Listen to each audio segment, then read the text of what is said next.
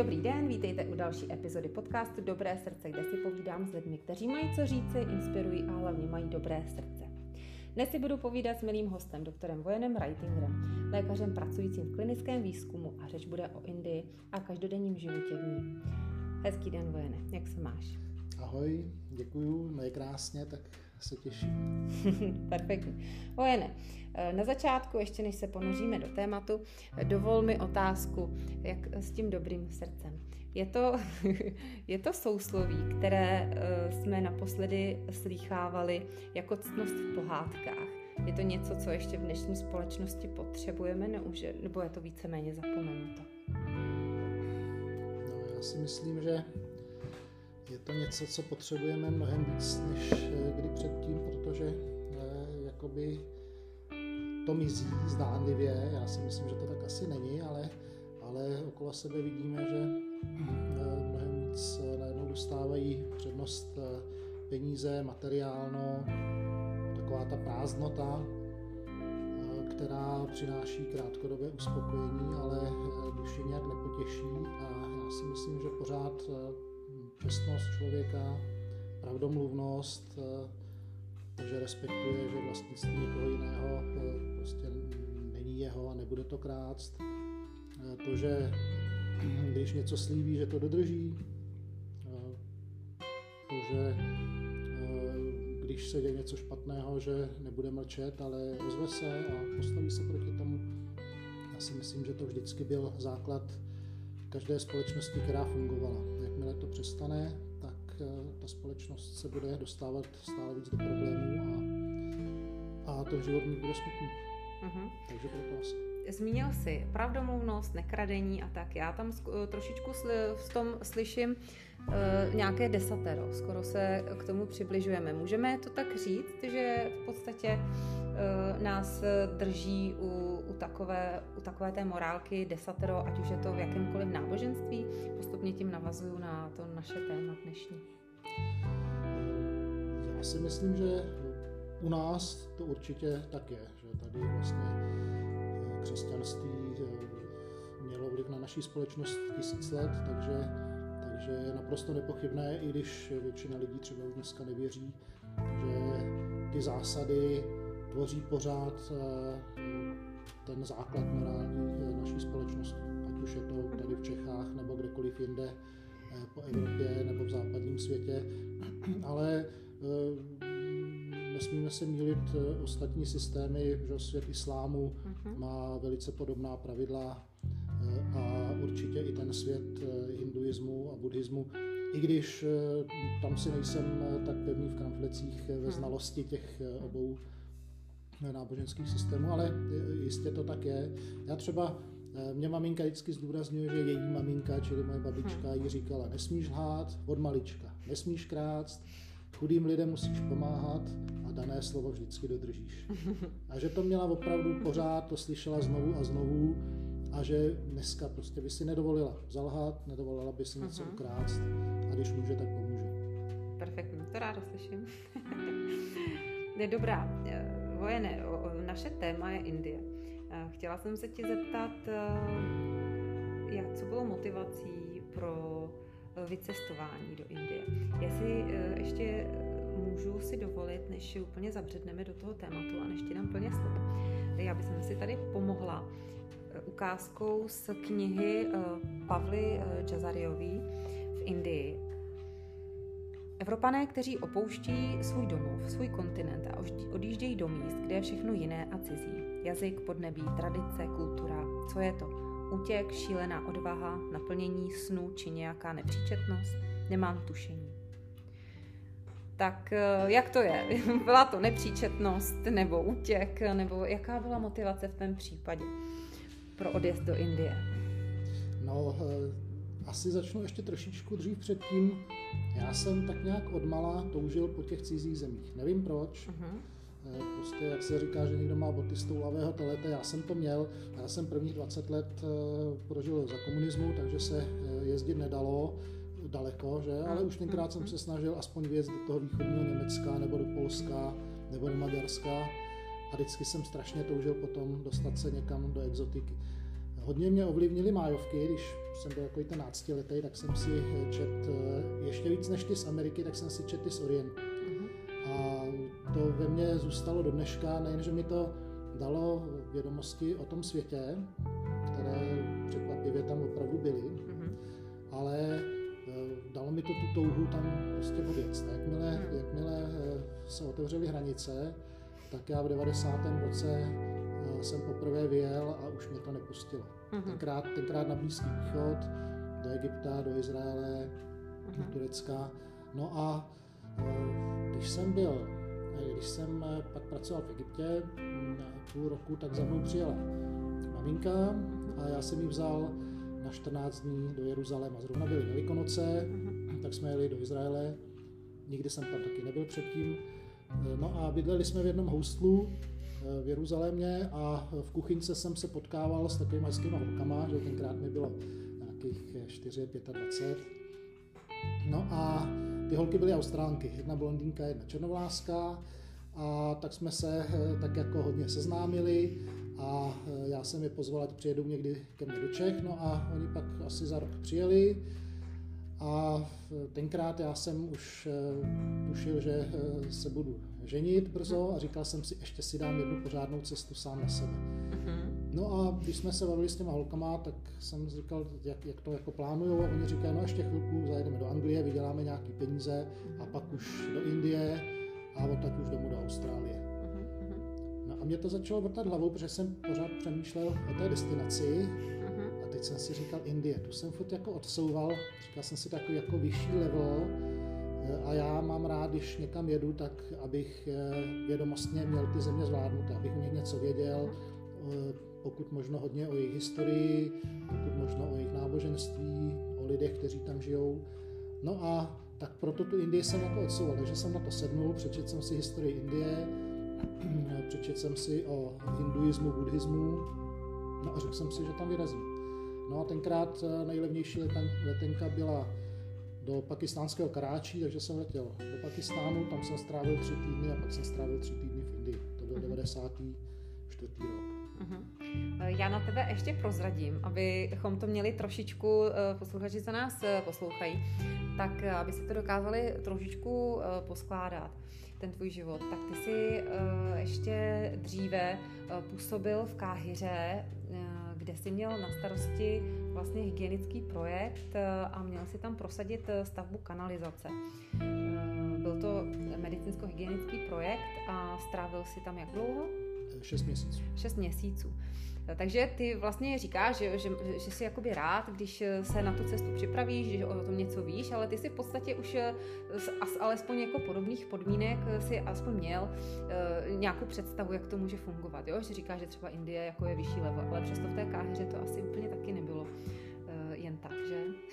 Ne, ne, ne, tak eh, kdo byl v Egyptě, tak to ví teda když nepočítám ta přímořská letoviska, mm-hmm. že to mhm. jsou, to jsou geta pro turisty, ale ano ale třeba Káhira je naprosto fascinující město, obrovská metropole, asi 20 milionová, eh, takový, jak bych řekl, zhuštěný příklad mhm. třetího světa mhm. se všemi těmi problémy, eh, přelidněnost, špína, doprava neuvěřitelně hustá, lidi přecházející mezi auty, prostě mm-hmm. takový ten zmatek, Jasně. Eh, neustále všichni troubí a tak, mm-hmm. prostě takový ten, takový ten mumraj, eh, spousta různých eh, věmů, které, které na člověka útočí, to, co tady vůbec neznáme. A já jsem se tam dostal poprvé jako medic v 90. roce na měsíc na výměnu mm-hmm.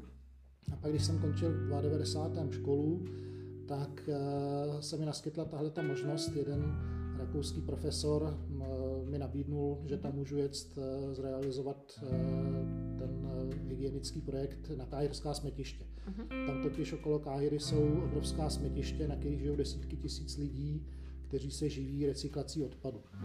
A on tam prostě chtěl prosadit výstavbu kanalizace, chtěl, aby se zjistilo, jaké mají choroby ti lidé a podobně. Takže, uh-huh. takže já vlastně jsem už znal tu, když to řeknu ošklivě, tu špínu toho třetího světa. A to hrozně pomáhá, když pak někdo jde do Indie, protože Indie je opravdu, eh, to, to je zosobnění tohoto všeho.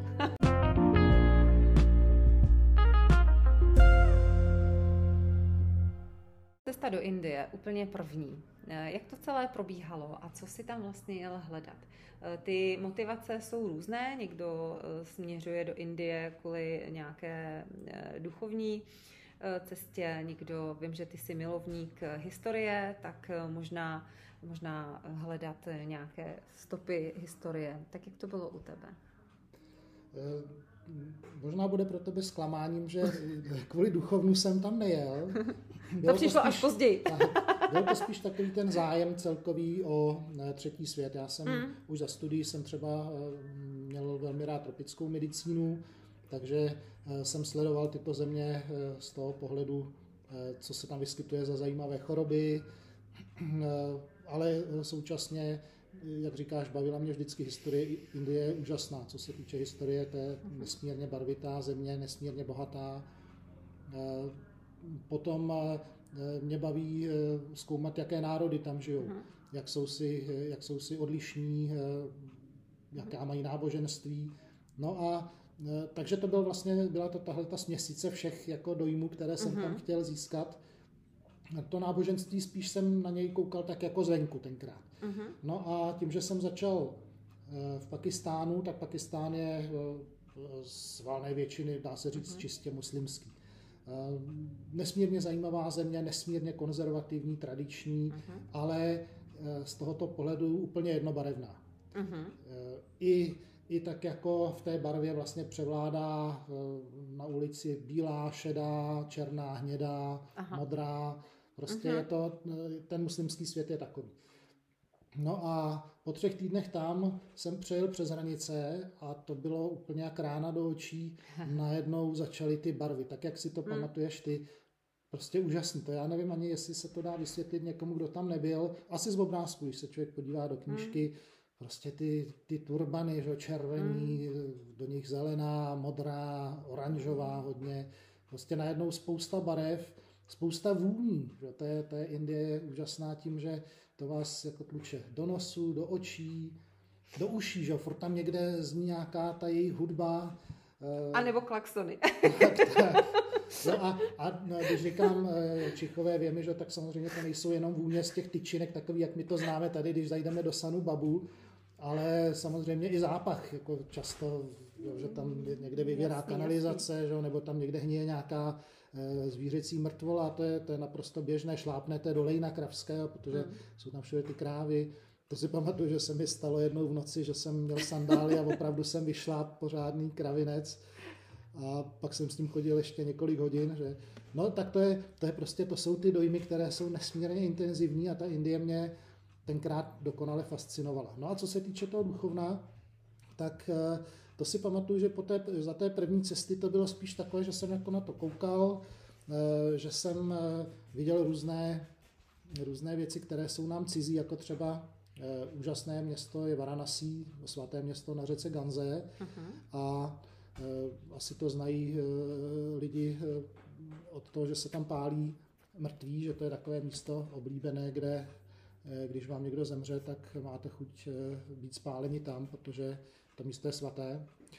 No a, a to město je eh, nesmírně fascinující, je prastaré, je to prostě, když na ně koukáte, jak si říkáte, to tu hmm. muselo být od počátku věků. No a dlouhatánské podle řeky Gangy, která je velikanská, je to prostě obrovská hmm. řeka.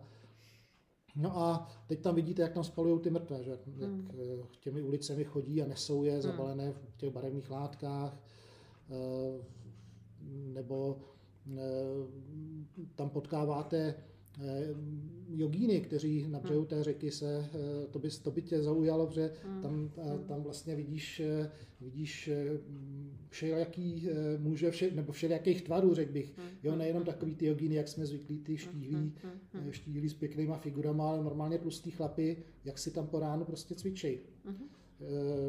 Pak jsou tam kněží, kteří tam sedí pod slunečníkama a lidem dávají hmm. nějaký obětiny hmm. za peníze a podobně. Jo, takže tam, tam takový ten duchovní život byl, ale Aha. já jsem to tenkrát vnímal jenom jako divadlo. Aha.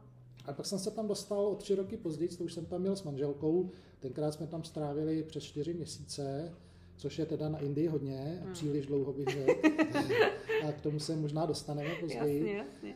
A tenkrát si, do dneška si to pamatuju, že jsme si říkali, hele, ale my tady vůbec žádný duchovno nevidíme. a, no a to bylo, a s tím jsme odjížděli a, a, a prostě to bylo takový jako až zklamání. No a pak jsem tam měl po třetí, eh, to bylo v 2011, a to jsem tam měl sám na měsíc, mhm. no a najednou jsem ho začal vidět. Mhm. Jo, je to prostě, ono je každodenním životě. To je, ty lidi ráno jdou a, a zapálí si i třeba v hotelu, že jste nějakým rodinným, no a ta rodinka tam má malý oltářík, mm tam prostě přijde, pomá, pomaže nějakýma barvičkama to božstvo, zapálí tam tyčinky, pomodlí se. A najednou je to vidět všade. Jo, jakmile člověk otevře oči a začne to vnímat, tak, tak to tam prostě je a ta země je tím protchnutá, ty lidi tím žijou, vlastně každodenní život je tím určovaný. To, co já jsem předtím nevnímal, tak spousta těch, spousta, spousta těch každodenních činností je prostě ovlivněna tou mhm. vírou. Mm-hmm, určitě. Uh, jo, pravdu máš, jako když, když, to, když to tak říkáš, tak je, není to něco, co ti vysloveně praští do očí a, a přesně tak, jak to máme tady my, že je to spíš možná někdy i hra na to nebo očekáváme, že se člověk uh, posadí do tureckého sedu a, a věci se začnou dít, ale oni to mají, mně to přijde tak jakoby mimochodem. Jo, že prostě mimochodem si ráno tam zazvoní tím zvonečkem, otočí se kolem své osy, pokloní se, pomodlí, po, polejou se tou vodou a tak dále, a tak dále, všechny, všechny ty rituály, které tam mají a mají to, mají, mají to mimochodem. Je to, je to tak, jako když si vyčistíš zuby nebo se učešeš. A to je přesně to, jako vnímat to, to duchovno, asi tam možná, možná ta očekávání těch lidí, když tam jedou, jsou možná úplně někde jinde, jako očekávají, že tam přesně, jak si říkal, budou sedět ty jogíni vyskládaný, všechno bude ideální a ono to tak není, ono je to hmm. právě v tom každodenním životě, eh, což třeba člověk opravdu pochopí až, až jakoby déle, no. A ta rozmanitost, jak jsi říkal, teda přesně eh, to jsem se chtěla zeptat, jestli si tu Indii, nebo kdyby si eh, měl říct nějaké přídavné jméno, nebo pomoci jedním nebo dvěma slovy, eh, jak by si Indii charakterizoval? Jestli to vůbec lze. Asi, eh, asi neuvěřitelně eh, neuvěřitelně barevná, mm-hmm. voňavá, mm-hmm. útočící na všechny smysly. Útočící na všechny smysly, jo. to, to je asi to úplně myslím, to, to nej... To je, to je přesně ono, no, no, no. Mm-hmm. To, co mi tady chybí, že, že najednou člověk prostě je, nevidí barvy, Aha. Eh, necítí vůně, Aha. Eh, neslyší krásné zvuky. Prostě to, mm. je to, já nevím, jak bych to popsal, asi, mm. to, asi když tam člověk je, tak teprve by to poznal. Hrozně mi to chybí někdy. Ale, ale je, teda, je tam to druhé, to, co jsem už zmínil, když jste tam příliš dlouho, tak, eh, tak ta země je jako, jakoby těžká, nebo jak bych uh-huh. to mhm. řekl, jakoby, jakoby zatlačuje vás postupně do země. Aha. Jo, já nevím, to asi neměla, ty jsi tam přece byla v jakoby trošku kratší uh-huh. dobu. Uh-huh. Já, se, já vždycky říkám teď, že eh, do Indie dva měsíce ideální, ale o moc víc už ne, uh-huh. protože já si vzpomínám tenkrát za té druhé cesty, kdy jsme tam byli teda ty čtyři měsíce, takže po těch dvou měsících už jsem jako začal být z toho nervózní mm, mm, a po třech měsících už jsem je začal jako nesnášet.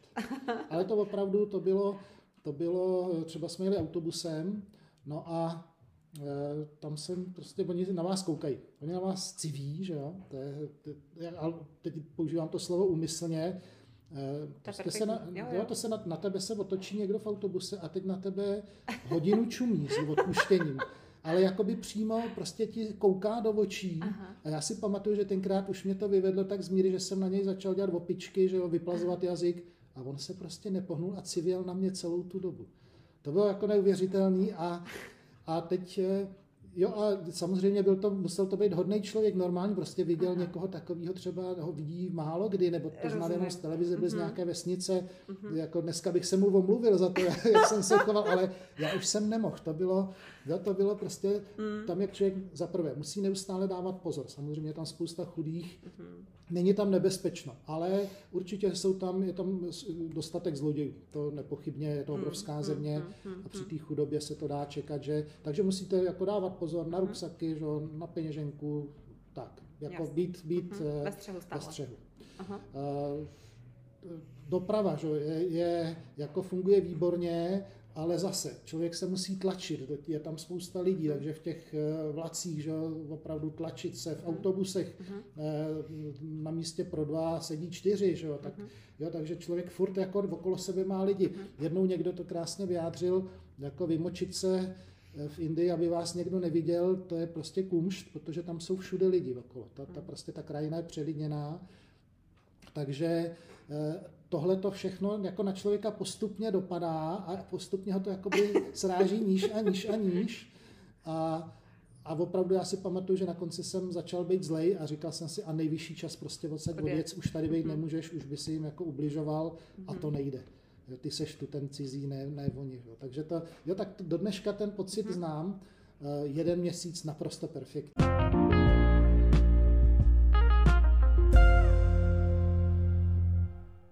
Indové to nejsou, oni jsou, oni prostě žijou, uh, oni jsou, žijou normálně, chovají se normálně, eh, člověk se tam cítí bezpečně, prostě, ale, ale že by to byly takový ty usměvavý, veselí, co, co k tobě přijdou, to ne. To není no. To jsou třeba Arabové. Mm-hmm. To je ve spousta arabských zemích, ty lidi jsou nesmírně takový jako, že jdou na tělo, že jsou usměvaví, uh-huh, srdeční, srdeční pozvou, uh-huh. že každý, každý obchodník tě pozve na čaj, prostě mm-hmm. jsou nesmírně ochotní. To, je, to si pamatuju, to pro mě za ty první cesty mojí byl, byl velký rozdíl třeba mezi Egyptem a Izraelem. Aha. Židi, ty jsou přesně, nebo Izraelci, eh, ty jsou přesně přesně takový ten, no oni, oni mají mnohem, mnohem víc nás, že, než, než z toho mm, východu. Mm. Takže eh, to má člověk pocit, že je jim úplně ukradený. Mm. Jo? Ale zase oni jsou, oni jsou korektní, mm. ale jsme pro ně prostě nežidi a eh, Oni nám nic nedělají ošklivýho, ale oni se k nám, na nás ani neusmívají, že prostě, prostě nás ignorují, chodíme Aha. si tam a oni si tam taky chodí. Jasně. Jo, to a něco podobné, ale v té Indii to není až takový, Aha. ale není to ani takový usměvavý jako, jako třeba v těch arabských zemích. Jasně, jasně. Jo, jsou, je, tam vidět, je tam vidět taková ta osudovost, taková Aha. ta, uh, takový ten, ten život je asi těžký že, pro ně. Jasně ale jsou, je třeba ve vlaku opakovaně se mi stalo, že mě lidi eh, nabídli ze svého jídla, mm-hmm. jo, to, to není vůbec nic uh, vzácného, to je, uh, to je běžné. Mm-hmm. Když se člověk zeptá, kdykoliv pomůžou, poraděj, je tam samozřejmě to nebezpečí a to je známý, kdo čet něco o Indii, tak oni, pro ně je, ale to je i v jiných zemích tohoto světa, toho třetího světa, pro ně je ostudou nedokázat pozitivně odpovědět. Takže když se zeptáte na směr a oni to nevědějí, tak oni stejně vám ukážou někam jo, a pošlou vás třeba do háje, ale protože prostě nechtějí říct, Aha. já to nevím a já vám nepomůžu. Jasně. Jo, to, to, to je takový, na to si člověk někdy musí dát pozor, když mu o ten směr opravdu jde.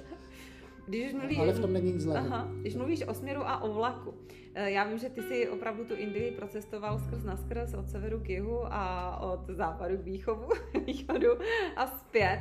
Eh, kde je ta pomyslná hranice? Sever, jih? Ta, já si myslím, že ona úplně přesně není. Já to vnímám tak, eh, po tom, co jsem, eh, jednak hmm. po těch zkušenostech mých vlastních i po tom, co jsem si četl, já si myslím, že historicky je to dáno, kam došli muslimové v Indii. Uh-huh.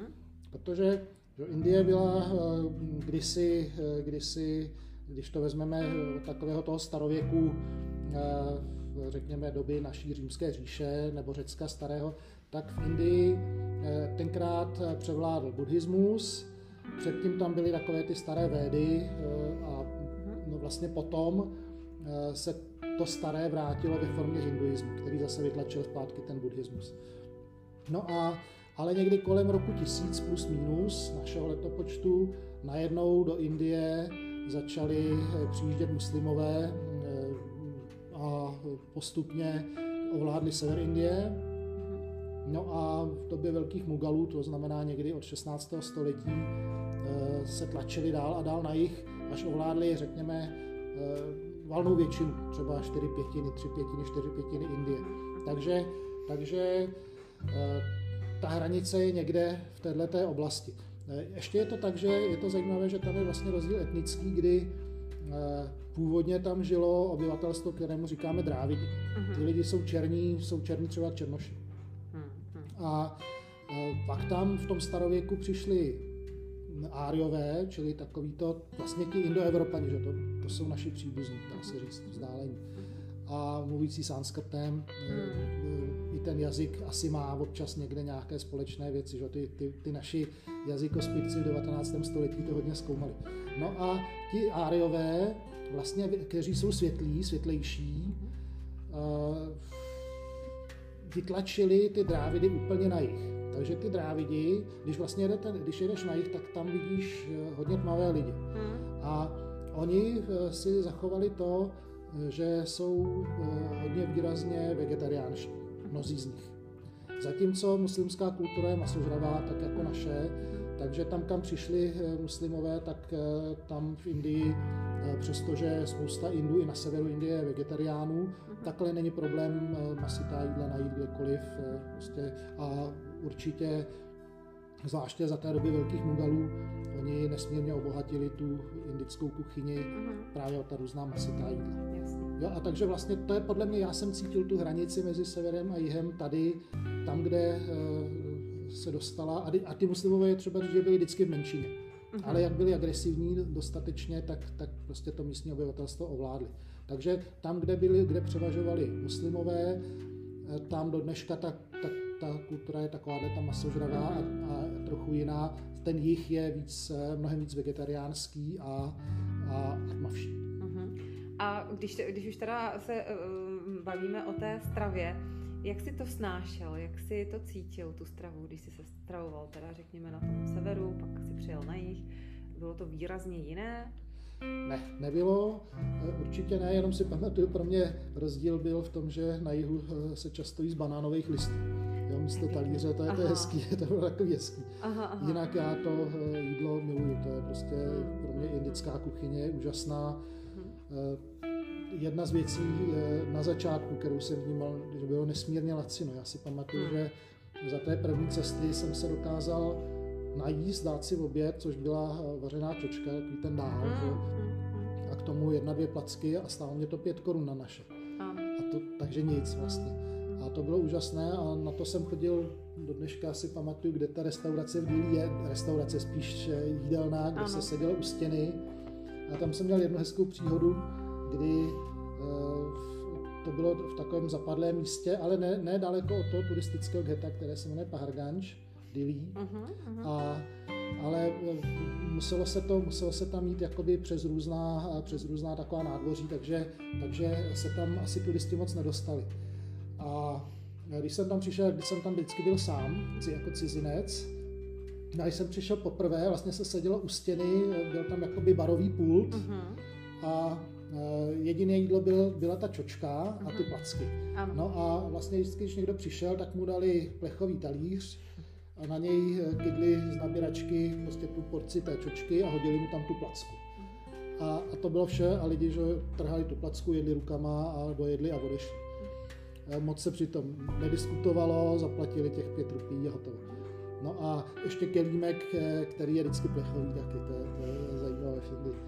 No a Eh, teď já jsem přišel, sednul jsem si do té řady mezi ty jedlíky no a teď ten, eh, ten vrchní nebo ten majitel se na mě podíval a eh, ještě řeknu, měl onuci u pasu prostě kus hadru, kterým otíral vždycky, když někdo odešel, tak tím otíral ten stůl. Že? Tak mě tam utřel ten stůl, utřel mi ten, tím stejným utíral ty talíře No a teď se na mě podíval tak jako vítězoslavně, šáhnul do šuplíku, vytáhnul žíci, okázali jakoby na ten podnik, že to všichni viděli, otřelí touhletou tím hadrem a dal mi to slavnostně, že já jediný jsem měl říci, že zatímco všichni ostatní jedli rukava.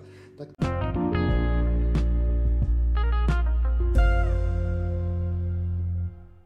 Pojďme k tomu duchovnu, jestli můžu. Ty jsi říkal, že jsi ho potom třeba možná procítil až eh, při té další cestě eh, to soužití tam těch kultur a vůbec toho náboženství. Jak moc citelné to je? No, to si myslím, že je velice zajímavé téma. Ehm, často slycháme takové to, jak oni eh, krásně dokážou žít pohromadě hmm. a my tady ne. Ano. A, tak. a určitě na tom hodně pravdy je. Já si myslím, že základ je daný tím, že hinduismus eh, a buddhismus taky jako náboženství jsou velice tolerantní. Mhm. Má to určitě své meze, eh, jednak eh, viděl třeba film Gandhi, tak si pamatuje, když došlo k rozdělení Indie, té staré Indie na Indii a Pakistán, tak se začaly přesouvat tisíce lidí, jedni z východu na západ a druzí ze západu na východ a pustili se do sebe a došlo tam ke strašlivým masakrům. Eh, totež eh, občas to slycháme i teď, v posledních třeba 20 letech došlo k tomu, že občas hinduisti přepadli muslimský vlak a, a vybili ho, opačně muslimové přepadli hinduistický. Prostě je vidět, že má to svoje meze, že to prostě není, není to stoprocentní, ale určitě, určitě pravdou je, že jak hinduismus, tak buddhismus jsou náboženství eh, velice tolerantní. Mhm. Ale je to zase, eh, nesmíme si myslet, že to znamená, že jim nevadí eh, nějaké prolínání. To ne, to je, to je u většiny náboženství, takže neradi vidí, že třeba by se by si jedno náboženství bralo lidi z toho druhého. Jo, to je to mají jak muslimové, tak eh, hinduisti, tak eh, myslím si, že i buddhisti to tak budou mít. Ale eh, je třeba si říct u Indie, že vlastně valná většina, nebo že valná většina, tak řekněme, museli bychom se podívat na ta čísla, ale řekněme asi tři čtvrtiny, že budou hinduistů, ale muslimové tam tvoří obrovskou menšinu, že? nějakých 150 milionů lidí, takže, takže Eh, ještě donedávna to byla vlastně největší muslimská země na světě, přestože jsou tam ty muslimové v menšině. Eh, třetí je překvapivě křesťanství a až asi na čtvrtém místě eh, bude buddhismus nebo na pátém. Ještě jsou tam hmm. síkové, že to je taková zvláštní, zvláštní náboženská skupina na severu. Pak jsou tam džinisti, to je ještě hmm. taky takový, tak, takové zvláštní náboženství, které má různé sekty nebo skupiny. Ně, někteří z nich třeba žijí úplně nazí, eh, někteří z nich eh, se bojí jakkoliv ublížit jakémukoliv živému tvoru, takže třeba nosí i síťky před ústy, aby nevdechli nějaký hmyz, ku příkladu, a nezabili ho tím. Jo, takže to jsou, to jsou takové zvláštní skupiny, ale to už to je jenom okrajové. Takže nejvíce hinduistů naprosto jasně a, a druzí jsou velice silní muslimové, hlavně na severu uh-huh. pozůstatek těch starých dobyvačních e, národů, které tam přitáhly. Uh-huh. Měl jsi možnost, nebo šel jsi eh, do nějakých chrámů, navštívil jsi uh, během té cesty? Hodně, mešitu, hodně nebo... snažil jsem se, uh-huh. uh, jak do hinduistických chrámů, velice rád jsem se chodil vždycky podívat. Uh, mnohé jsou přístupné, uh, u mnohých bývá to, že taková ta nejsvětější část není přístupná třeba pro jinověrce, ale je zajímavé pozorovat ku příkladu toho eh, brahmána, kněze, mm. co tam provádí eh, za obřady. Tam přesně nevím ty jednotlivé důvody, proč dělá jednotlivé úkony, uh-huh, uh-huh. ale je to zajímavé pozorovat, jak lidé nosí obětiny, že často uh-huh. nějaké mističky z rýží a podobně. A ty chrámy jsou často prastaré, třeba tisíc let, je to úžasné i architektonicky.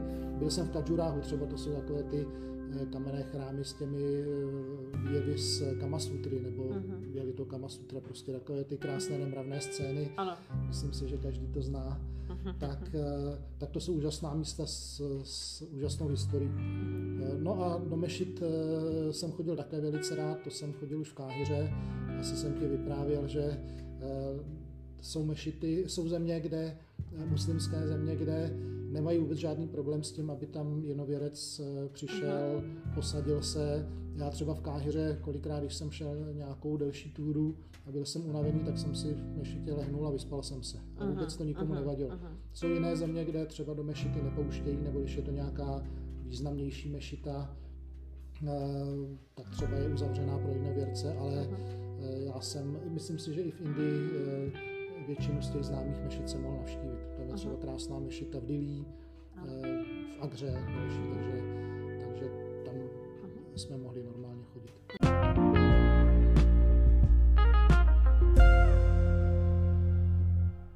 V Indii je úžasný zážitek. Eh, vlaky, ty jsou úplně super. To je vlastně síť poměrně hustá, kterou jim tam vystavili za koloniální doby angličani. Mm-hmm. A ta síť do dneška přetrvává spousta těch vlaků, to je taky krásný, má jména z těchto těch starých časů. Jo, že se třeba vlak se jmenuje Frontier Mail, mm-hmm. neboli hraniční pošta. Že, že to byly mm-hmm. vlaky, které kdysi jezdili na hranice a vozili vojákům poštu. E, pak jsou tam různé takové ty expresy e, do různých vzdálených míst, kdy kolikrát jedete vlakem třeba 24 hodin, běžně. Mm-hmm. Jo, to, to je typicky Bombay, Kalkata nebo Dili Kalkata, Dili Bombay. To mm-hmm. jsou takhle jednodenní cesty. A já jsem většinou, nejradši jsem jezdil second class sleeper, což je druhá třída s eh, kupéčkama, ale ty kupé nejsou uzavřený. Je to, jestli někdo byl v Rusku třeba, tak to je, to je stejný. Nejsou tam dveře, mm-hmm. vlastně jsou tam jenom ty stěny, na kterých jsou, na kterých jsou typicky je, jakoby sedadlo a nad tím dvě lůžka. To prostřední se sklápí, mm-hmm. to se opírá člověk a to horní je stabilně jako lůžko. No a já jsem se vždycky snažil si koupit to horní lůžko, kdy jsem kdykoliv vlastně během toho dne mohl tam pořád ležet a pozorovat, co se děje. No a ten vlak je úžasný v tom, že eh, tam neustále probíhá život. Jednak je tam spousta lidí, většinou, většinou je to tak, že eh, oni uplatí průvodčího, aby si mohli sednout během dne na to spodní sedadlo, který je teda pro ty tři lidi, že, který tam mají to lůžko, uh-huh. no ale většinou jich tam sedí pět, šest, sedm, prostě tak, jak se nadspou. Z toho důvodu já jsem taky si vždycky bral to horní, takže já jsem kdykoliv mohl slést, ale občas se stalo, že, že když už jsem tam ležel moc dlouho, tak někdo z těch Indů na mě houknul, ať slezu dolů, že by si taky rád lehnul. takže, takže to mi nevadilo samozřejmě. Jsi vyměnil lůžko tak, prostě. tak jsem nesl jsem dolů, seděl jsem, koukal jsem se z okna, Jasný. nebo jsem si povídal, oni kolikrát třeba mě něco nabídli. No a jinak jsem vylez zase zpátky nahoru a hodiny jsem ležel a koukal jsem se, co se děje pode mnou. A tam je zajímavé, že tam na každé stanici vždycky někdo nastoupí, nese třeba koš s banánama nebo, nebo jídlo, eh, jiný, eh, někdo nese várnici a v tom má čaj že, a rozlejvá uh-huh. prostě za pár rupí. Nebo oni si koupí oříšky taky, že, buráky a ty buráky ale oni loupou a hážou ty šlubky na zem, takže pak je to jako, pak je tam nastláno. Jasně, jasně. Jo, no ale pak na další stanici nastoupí žebráček s košťátkem, vymete celý ten vagón mm-hmm. a pak probíhá, nastaví ruku a každý mu tam hodí pár jako drobných. Mm, a, mm, jo, takže mm. to, to je, je to jako úžasný divadlo, Paráda. který dokonale funguje. Do dneška si pamatuju. A oni chodí ale i v noci, že? protože se snaží neustále jako nějaký ty peníze uh-huh. na, těch, mhm. na těch cestujících vydělat. Takže Eh, kolikrát si pamatuju, že třeba v noci jsem už, už spal mm-hmm. a najednou mi u hlavy někdo zařval kofí, kofí, neskofí. Mm. Jo, měl várnici s kávou, že jo, nabízel v noci kávu Aha. a tak, takže prostě to je krásný divadlo, teď ti lidi se ptají, že jo, většinou je to jako i ten hovor jenom odkud jste mm. a, a podobně, kam cestujete, ale eh, výhodou je, že střední a vyšší třída v Indii eh, prakticky všichni umějí anglicky dobře. Mm-hmm. Takže člověk, pokud umí angličtinu, tak se perfektně domluví a spousta věcí se dozví. No a je, je to prima, prostě to cestování hmm. vlakem je dokonalý tam. Uh-huh, uh-huh. Autobusy e, zase, to je e, cesty, cesty nekonečně dlouhý, že ty, ty přesuny, je to vlastně subkontinent, takže ty přesuny e, trvají většinou víc než 10 hodin, když někam člověk jede. Pamatuju si, nejdelší cestu jsem měl asi 630 hodin, a to ještě jsme se potřebovali nouzově dostat v době nějakého svátku někam.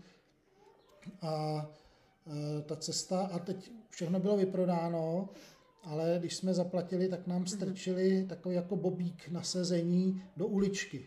Uh-huh. No ale teď si, teď si představ, že sedíš vlastně, máš ty kolena u těla uh-huh. a nemůžeš se opřít, protože to je jenom bobík.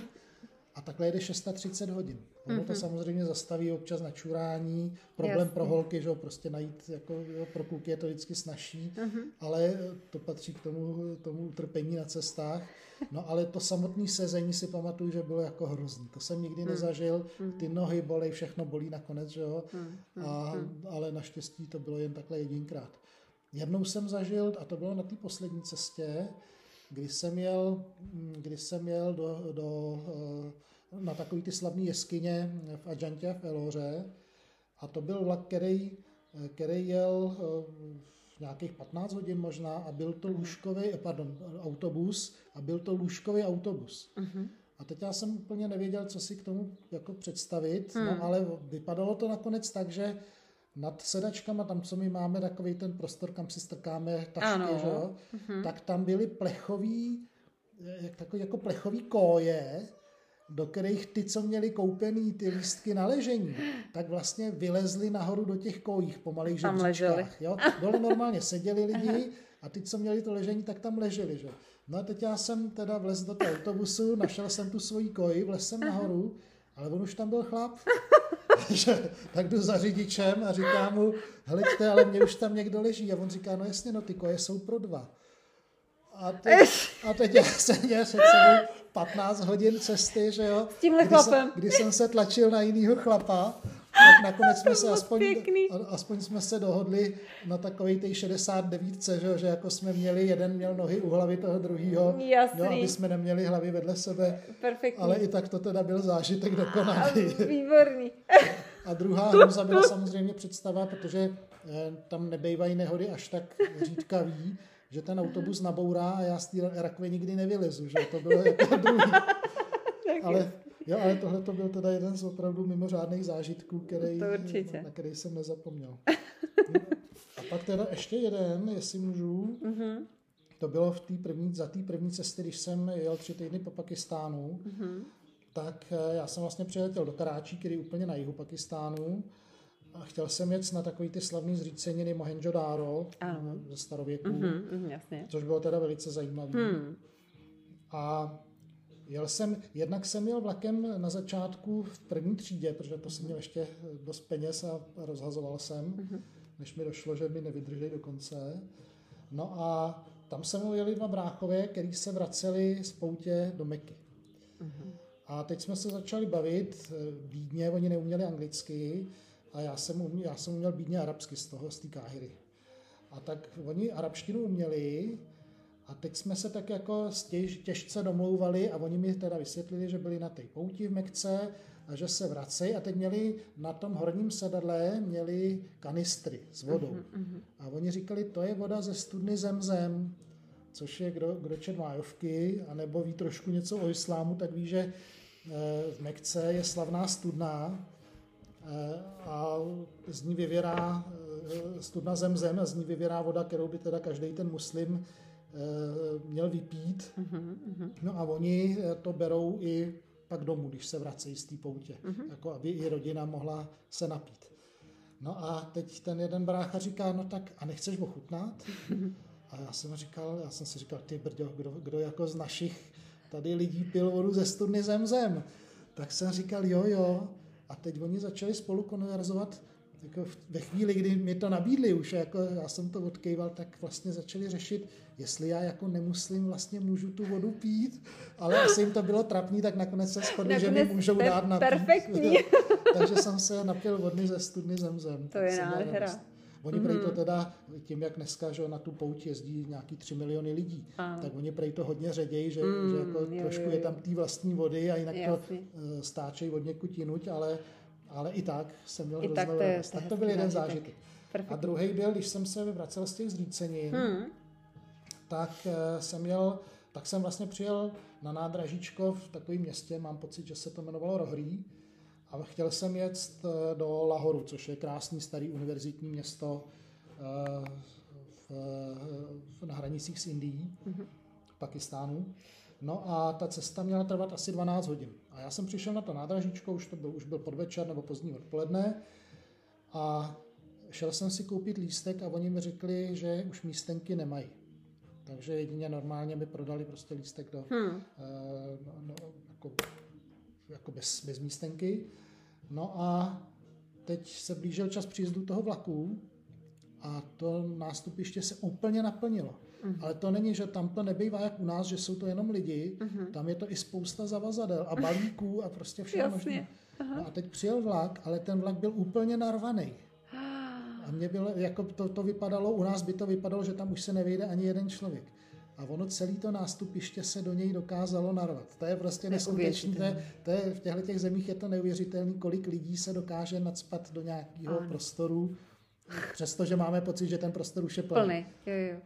No a e, já jsem viděl, že, jako je to, že samozřejmě je to katastrofa a, a představa těch 12 hodin byla hrozná. Ano. No a tak já jsem dal jako si ruksak nad hlavu, mm-hmm. vystoupal jsem po schůdkách a v té uličce před záchodem, tak jak bylo to stejně jak u nás, jo, mhm. tak jsem ten ruksak, kde bylo spousta lidí, tak jsem ten ruksak prostě hodil na zem a on mezi těma lidma jakoby propad, že oni se různě uhnuli. Mm. No a na něj jsem si sedl, takže takhle já jsem získal před, před tím záchodem tohleto místo. Chytrý. No a teď do toho samozřejmě eh, chodili lidi, hmm. kteří se chtěli vymočit na tom záchodě, takže ty chodili jako přes nás. Hmm. No a teď tam vedle mě seděli lidi a nikdo z nich, ale byli takový chudí lidi, nikdo z nich neuměl anglicky. Hmm. A tak jsme tak, nebo uměli velice málo, takže jsme tak jako komunikovali zlehka. No a byl tam nějaký mladý kluk a vedle něj takový jako důstojný stařec, který byl ale vychrtlej s, s plnovousem, evidentně jako, jako hluboký muslim, hmm. hluboce věřící. A ten si pod něco mumlal. No a teď, jak se se mnou dali do řeči, tak, je, tak se mě ptali, co dělám. Já jsem říkal, že jsem doktor v nemocnici. A, a ten syn říkal, jo, a teď, že jako jedou, a naznačil mi, že jedou z nemocnice, že tam byl otec na vyšetření. A ten otec furt kašlal. Jo, to pořád měl kašel. No a já jsem si říkal, že má nějaký průdušky špatný. Mm-hmm. No a on vytáhnul list z toho z té nemocnice, který byl psaný anglicky a tam bylo, že otec má aktivní tuberkulózu a že by ho měli v místě bydliště zaléčit. a ten, ten otec, aby, aby dokázal, že, že lékař měl pravdu, tak zase zakašlal, že vypouštěl mezi nás ty tuberkulózní bacily. Perfektní. Tak to bylo dokonalý. To, mě to jako... úplně ukázkový, jak se, jak se vlastně šíří infekce. Ano. To, to skoro učebnicový příklad. Já naštěstí, já na tom nástupišti jsem se, eh, jak jsem tam stál, tak eh, tam mm-hmm. ke mně přišel takový veliký, veliký mužský vousatý a říkal, mm-hmm. že je voják, že tam mm-hmm. jsou mhm. jako vojáci skupina, no a že jedou do toho Lahoru. Mm-hmm. A tak jsme tak jako trošku pohovořili, a pak mi zmizel. No a najednou on se prodrál a přišel ke mně a říkal, hele, já vidím, že že jako tady, tady by si to dlouho nevydržel, tak pojď si sednout k nám, my tam máme místo v kupé. Mm-hmm. A teď jsem tam přišel a v tom kupé pro těch šest lidí, že mm-hmm. nebo, nebo osm, čtyři a čtyři, mm-hmm. tak jich tam bylo asi 16 nebo 14 prostě. Výborně. A teď byli jeden přes druhýho, teďko eh, jeden měl nohy na druhým, prostě hrozný, takže mě tam mezi sebe vtěsnali, měli z toho hroznou legraci, že jo? Mm-hmm. A teď si na mě pokládali ty nohy, no a takhle jsme strávili tu noc kdy teda eh, v hrozné póze a ještě, ano. ještě čuchající, že protože oni samozřejmě ty nohy měli špinavý, že a tak jasný, to je jedno. Jasný. To, to, to mě v tu chvíli mě to nevadilo mnohem lepší než tuberkulózní stařec u záchodů. Takže takhle tak. jsem vlastně, takhle jsem strávil tu cestu do Lahoru. Do tak, takhle se nechá strávit cesta. To byl, to byl vlak eh, či autobus? To byl vlak. To, byl, to vlak, byl vlak. To je vlak. Hm. A 12 hodinový z rohlí. Tak, a asi tak. jel od z jihu, prostě úplně plný. No, eh, mě teda nedá se nezeptat, když už eh, mluvíš o tom tuberkulózním starci. Eh, ta situace covidová v tuhle chvíli v té Indii není úplně růžová a tak trošičku nahrává ta tvoje zkušenost tomu, co se děje v tuhle chvíli. A trošičku bychom mohli při, přiblížit těm lidem, kteří tam nikdy nebyli a v podstatě si nedokáží představit, jak ty lidi tam žijí. Jako asi jednoduché je, aby se ta infekce tímhle tím způsobem šířila, že je to tam opravdu velice rychlé, velice snadné a asi ta dostupnost té zdravotní péče není uh, ideální. Jak to vidíš? Hmm. Já si myslím, že je to v podstatě ideální prostor pro koronavirus, uh, protože jednak, jednak ty lidi jsou mnohem víc zvyklí na komunitu. Tam prostě se nežije tak jako u nás mhm, individuálně. Mm-hmm, jasně. Tam lidi prostě potřebují okolo sebe další mm. lidi, jsou zvyklí na to. Mm-hmm. dokonce si vždycky vzpomenu například, kdy my jsme tady měli e, před pár lety na výměně Inda mm-hmm. a když jsme mu nabídli, jestli chce jít e, s náma do muzea, anebo druhý den anebo druhý den jet radši na nějaký festival někde ve Strakonicích, tak on vždycky dal přednost tomu, kde bylo víc lidí. On prostě jemu chyběl ty, chyběly ty davy. No a No a e, to je přesně ono. Oni potřebují jednak mít okolo sebe spousta dalších lidí. Když mají svatbu, že, tak to není ve 30 nebo 40 lidech jako tady, ale v několika stech. Nedávají si pozor. E, teď navíc tam byl e, takový ten e, obrovský náboženský festival, který mm-hmm. se mhm. jmenuje Kung, Kumbh Mela, mm-hmm. který se koná jednou za čtyři roky a sejdou se tam sta tisíce, možná miliony lidí a nikdo z nich se nechránil, mm-hmm. že, takže to, tam se to prostě asi šíří jako plamen. Mm-hmm. No a, a nedá se předpokládat, že to nějak rychle zvládnou, protože i ten zdravotní systém mm-hmm. určitě se vůbec nedá srovnat mm. s tím, co tady známe my. Já jsem to zažil jednou, kdy jsem navštívil hned při té své první cestě v Patně v Biháru na severu Indie svého kolegu, který se mnou studoval v Praze medicínu a já jsem věděl, že v té Patně v který nemocnici on je, mm-hmm. ale leta jsme si nepsali, nebo leta, dva roky jsme si nepsali, a on o mě nevěděl, že tam přijel. Hmm. No a e, to bylo krásný, kdy já jsem e, se nechal odvést z nádraží rikšou do té nemocnice přímo, když jsem tam přijel. A přišel jsem na recepci, no a tam byla nějaká intka, která neuměla moc anglicky. A tak já jsem jí říkal, že chci hovořit s tímhletím doktorem e, Sanjajem Kumarem Singhem. A a ona tak jako, byla taková vyděšená ze mě, mm-hmm. to vidět, jako, že není, není ve své kůži. No a teď zvedla telefon a začala mu volat mm-hmm. a on za chvilku přišel. A bylo to perfektní, provedl mě po té nemocnici eh, a než povím, jak vypadá nemocnice, tak jenom eh, potom jsme zašli na večeři a on říká, hele, to bylo krásný. Ona mi volá z té recepce a říká, máte tady návštěvu. A taky jako vyděšeným hlasem. Aha. A já jí říkám, no a co to je, kdo to je? No já nevím. No tak co, je černý nebo bílej? je bílej, moc bílej. Moc bílej. tak to mi přišlo krásný. Tak jsem byl moc bílej. No a e, ta nemocnice, uh-huh. na ní bylo zajímavé to, že vlastně ten systém tam funguje úplně jinak než u nás. Uh-huh. Tam musí s tím nemocným přijít rodina. Ta rodina o něj celou tu dobu pečuje. Není to jak tady u nás, že jsme zvyklí, že nemocnice je hotel, že, že vlastně tam se mhm. uložíte, dostanete najíst, eh, jsou tam sprchy pro mm. vás, máte veškerý servis, mm. doktor vám vás vyšetří, napíše vám léky, sestry vám dají léky, prostě nikoho nepotřebujete jiného. Tam je to přesně naopak, tam doktor vyšetří, předepíše léky, ale někdo z rodiny jde do lékárny, ty léky tam zaplatí, přinese je, pak teprve jsou pacientovi dávaný žádný jídlo. Rodina na dvorku rozdělá oheň, uvaří jídlo a toho pacienta pravidelně takhle opečovává. Hmm, hmm, hmm, hmm. Ty členové rodiny často spí pod postelí na zemi, pod hmm. postelí toho nemocného a takhle o něj pečují. Takže jako úplně jiný systém. Hmm, hmm. Spousta lidí a navíc eh, je tam mnohem řídší síť eh, lékařů oproti pacientům, takže jeden hmm. lékař na mnoho tisíc pacientů a tím pádem, když přijde takovýhle průšvih, tak si myslím, že je velice obtížný pro ně to zvládnout. Hmm. Když eh, si představíš ty restrikce, které existují, eh, zavření eh, restaurací a, a různých služeb a takhle, tak když si představíš ten život v té Indii, tak přijde ti to vůbec, že to má nějaký smysl, jako v podstatě oni žijí tak a žijí tak na ulici, že ty restrikce, se domnívám, že jim ani nemůžou příliš pomoci. To, si, to je asi velká pravda.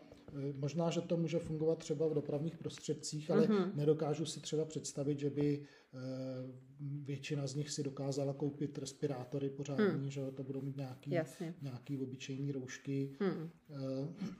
I když ono dneska to čínský zboží je hodně levný, ale, hmm. ale Další je, že oni teda nemají hospody jako po, po tom našem stylu, že tam nejde jít jako do hospody, ale mají takový ty různý jídelny a většinou se jí na ulici a sejde se jich tam spoustu a zase si myslím, že málo kdo to bude dodržovat. Navíc ty hmm. města jsou strašně přelidněný. Že? Hmm. To, je, to, jsou, to, to, jsou, to jsou no. všechno hmm. Bombay, Kalkata, Dili, Madrás, hmm. to hmm. jsou metropole mnoha milionový, hmm. Eh, kde žije obrovské množství lidí na malém prostoru. Hmm. Takže pro to šíření je to velice snadné. Si pamatuju, před tou mojí první cestou v Surátu vypukla epidemie moru tenkrát. Hmm. Hmm.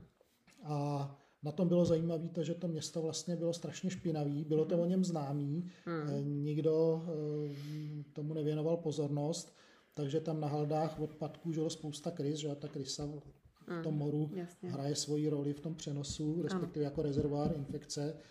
No a, a to bylo něco, co vlastně tady od 18. století my jsme neznali, že? Takže, takže tenkrát byl svět šokovaný, že se to může stát.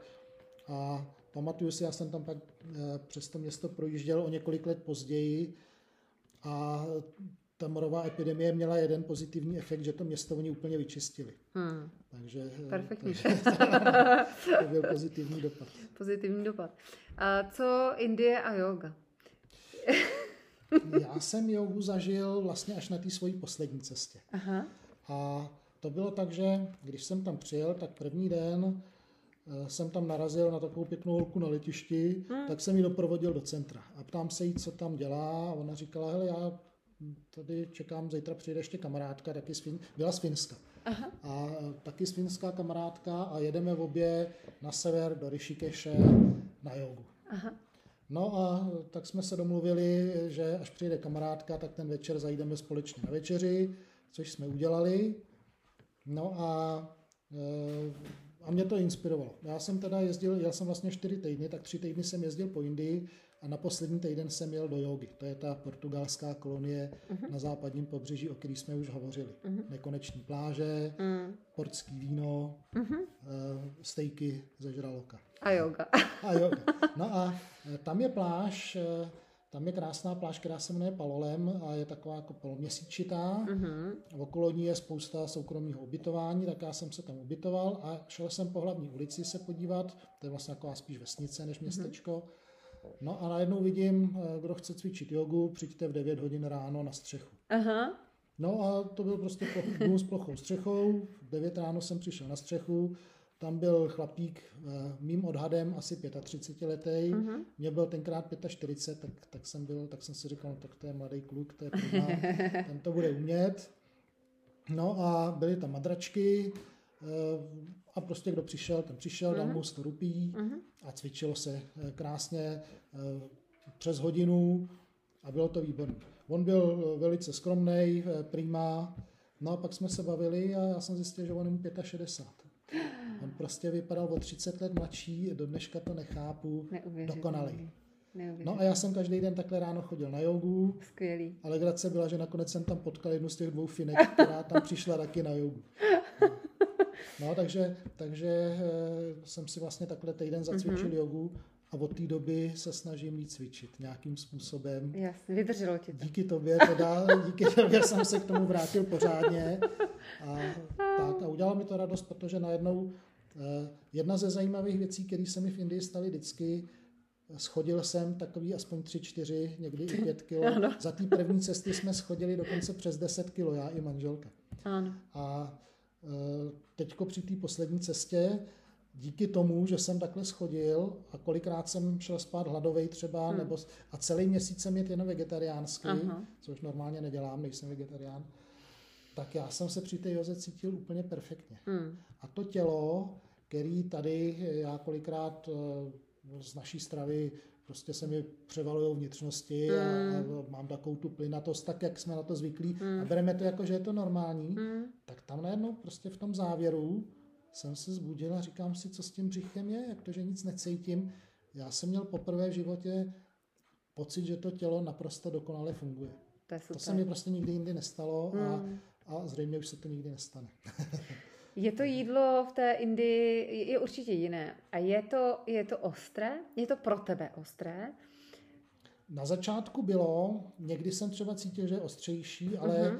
ale nebylo to takový, že by mě to vadilo. Mhm. To se mi třeba stalo, když jsem byl před čtyřma rokama, asi 4-5 let, na Sri Lance, Mhm. tak tam se mi poprvé stalo, že mě bolel žaludek z toho, jak jídlo bylo ostré. Hmm. Tam to bylo teda mnohem silnější. To je zajímavý. V Indii ne, v Indii jsem nikdy potíž neměl. Aha. E, Já vím, že jsi i výborný kuchař. No, to, je hodně, to je hodně přehnaný. Ale... Spousta věcí jsem o tebe chutnala a bylo to vynikající. E, Co tedy z té indické kuchyně máš nejradši? Eh, Nejradši mám čočku, Mhm. to, je, že, to je asi takový to nejjednodušší a nejtypičtější jídlo. Eh, Nejradši asi dělám tarkadál, ten je nejjednodušší, to je taková Mhm. ta žlutá čočka, Nic moc v tom není, je to prostě jednoduchý. Recept se dá najít kdekoliv na internetu. A pak mám rád špenát, ten, mhm. ten si často dělávám. Pro nás je teda vynikající, že tu máme v Písku indickou restauraci, která je hmm. opravdu dobrá. Aha. Takže musím říct, že placky, které oni dělají, tak eh, ty jsem po Evropě nikdy tak dobrý placky jsem nejet. Hmm. V Indii asi jo, ale, ale tady je opravdu dělají výborný. Hmm. No a e, ještě přemýšlím, někdy dělám kuře, nějakým, jako mám, mám takovou recepturu, anebo mm-hmm. ještě dělám cizrnu eh, čana dál, tak to je, mm-hmm. taky, to je taky výborný. Mm-hmm. Musím se ještě zeptat, než skončíme. Chystáš se ještě do Indie někdy? Máš vizi. Určitě, to je, já to říkám eh, a zmiňoval jsem to no, o tom druhém pobytu, kdy jsme tam byli příliš dlouho, mm. kdy tenkrát jsem si říkal, musíš odtať pryč, nebo ty mm-hmm. lidi začneš nenávidět. Ano. A opravdu to jako jsem to cítil, prostě už jsem odtaď odjížděl a, mm. a byl jsem jako, byl jsem napružený, bylo to prostě vošklivý. Jasně. A trvalo to možná rok, a já jsem cítil, že tam musím zpátky, že to mm. prostě, že mě ta země jako tahne zpět. A když jsem se tam dostal po třetí, tak ten měsíc byl naprosto perfektní. To bylo mm. prostě dokonalý a, a od té doby zase toužím, prostě chci tam, mm-hmm. jakmile to půjde, tak doufám, že zase vyrazím. že vyrazíš. Máš nějaké místo, které by si chtěl navštívit, kde jsi ještě třeba nikdy nebyl? A nebo naopak místo, kde jsi byl a chtěl bys ho vidět ještě jednou, protože si nestihl úplně všechno, nebo které ti tak okouzlilo? Eh, nebyl jsem třeba na východě v Uríse, mm-hmm. to je, tam jsou nějaké prastaré chrámy, které bych rád viděl, ale kam, nej, kam bych chtěl nejvíc, to je tam, kde jsi byla ty, to jsou indické Himaláje. Mm-hmm. My jsme do nich umyslně nejeli během té druhé cesty, protože jsme si dali měsíc a půl v Nepálu. Jasně. A tím pádem hor jsme měli hodně, mm, mm, ale hrozně mě tahnou indické Himaláje. Jak ten severozápad, mm tak potom zase naopak eh, ten úplný severovýchod, eh, Darjeeling, Assam, eh, prostě tahle ta oblast, mm-hmm. ta oblast na hranicích, řekněme, s Butánem, jo. tam bych chtěl hrozně rád. Mm-hmm. Jasně. A kam bych chtěl z těch míst, co jsem viděl, opakovaně jsem byl ve Varanasi, to je to svaté místo na Ganze, mm-hmm. to je prostě město neuvěřitelně fascinující. Dvakrát se mi stalo, že se mi propojilo Varanasi a Jeruzalém mm-hmm. jako svatá města. Eh, ten první příběh jsem vyprávěl, to byly ty australské holky. A, a druhý byl, kdy, když jsme tam byli se ženou, tak eh, jedna z věcí, který, se ve Varanasi, který turisti ve Varanasi rádi dělají, že ráno před východem slunce si pronajmou pramici mm-hmm. s, s člověkem, který tam vesluje, místním, a jedou podél řeky eh, a dívají se, co se děje, protože hmm. Eh, ti věřící hinduisti se ráno koupou a dělají takovou tu očistnou hmm. koupel. Plus hmm. se jede okolo toho spalovacího ghátu, kde je vidět, jak oni spalují ty svoje mrtvé. Hmm. No a e, tenkrát si pamatuju, že tam byli, že, že když jsme nastupovali, tak už na té pramici seděl další mladý pár, nám bylo tenkrát kolem 25 hmm. a oni museli být víceméně našeho věku. A zjistili jsme, že jsou to Židi z Jeruzaléma a že jsou na svatební cestě. No a vlastně jsme s nima ty dvě hodiny jeli po té řece, nahoru dolů, povídali jsme si trochu, pak jsme se rozloučili a, a vlastně jsme se už pak neviděli. Mm-hmm. A my jsme možná takových sedm let na to eh, jeli s ruksakama na měsíc do Izraele. A byl nějaký svátek zrovna, no a spousta lidí směřovalo ke zdinářku v hmm. Jeruzalému. A teď my jsme šli taky po ulici, ale těch lidí byly jako stovky, prostě ulice plný lidí.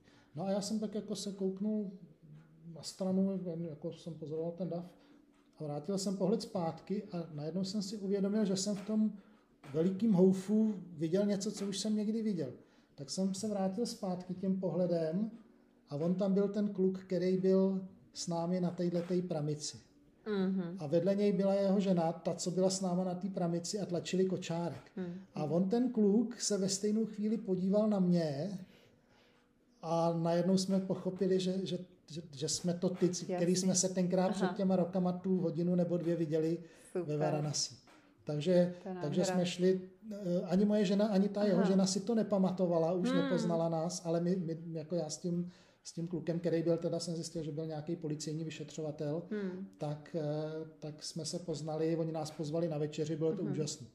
Mm-hmm. Legrace byla, že tenkrát jsem poprvé viděl Teletubbies, kdy oni měli malého klučíka. Ten kluk se jmenoval Ariel, do dneška si to pamatuju, a on koukal na Teletubbies. A já jsem si říkal, jak je to možné, že může koukat na něco tak hroznýho. A oni mi vysvětlili, že je to perfektně udělané na psychologii těchto těch malinkých dětí. Jo. A nám, když se narodil kluk, tak, tak koukal na Teletubbies taky. Že? Takže jasně, jasně. To je, to je tak vedle. No ale tím se mi propojilo Varanasí a Jeruzalém dvakrát v životě, hmm, takže jsem krásný. přesvědčený, že města jsou svatý, skutečně. Určitě. Asi se shodneme na tom, že na Indii je zkrátka něco magického, co nás tam táhne zpátky, nevíme proč, nevíme co, bez ohledu na to, co jsme tam zažili, co jsme viděli, když to nikdy nebylo třeba příliš hezké, ale má to, má to prostě nějaké kouzlo. Indie má něco, co nedokážeme popsat. Takže eh, já ti moc krát děkuji za povídání, bylo to opět eh, inspirující a já se budu těšit někdy příště naslyšenou. Ještě jestli máš něco říct? Ne, já jenom děkuju za tu možnost, protože jsem si hrozně rád zaspomínal a, hmm. a do dneška jsem přesvědčený, že Indie je eh, ta nejzajímavější země, hmm kterou je možno navštívit. Eh, navštívil jsem mnoho zemí už, pro mě je prostě Indie pořád top.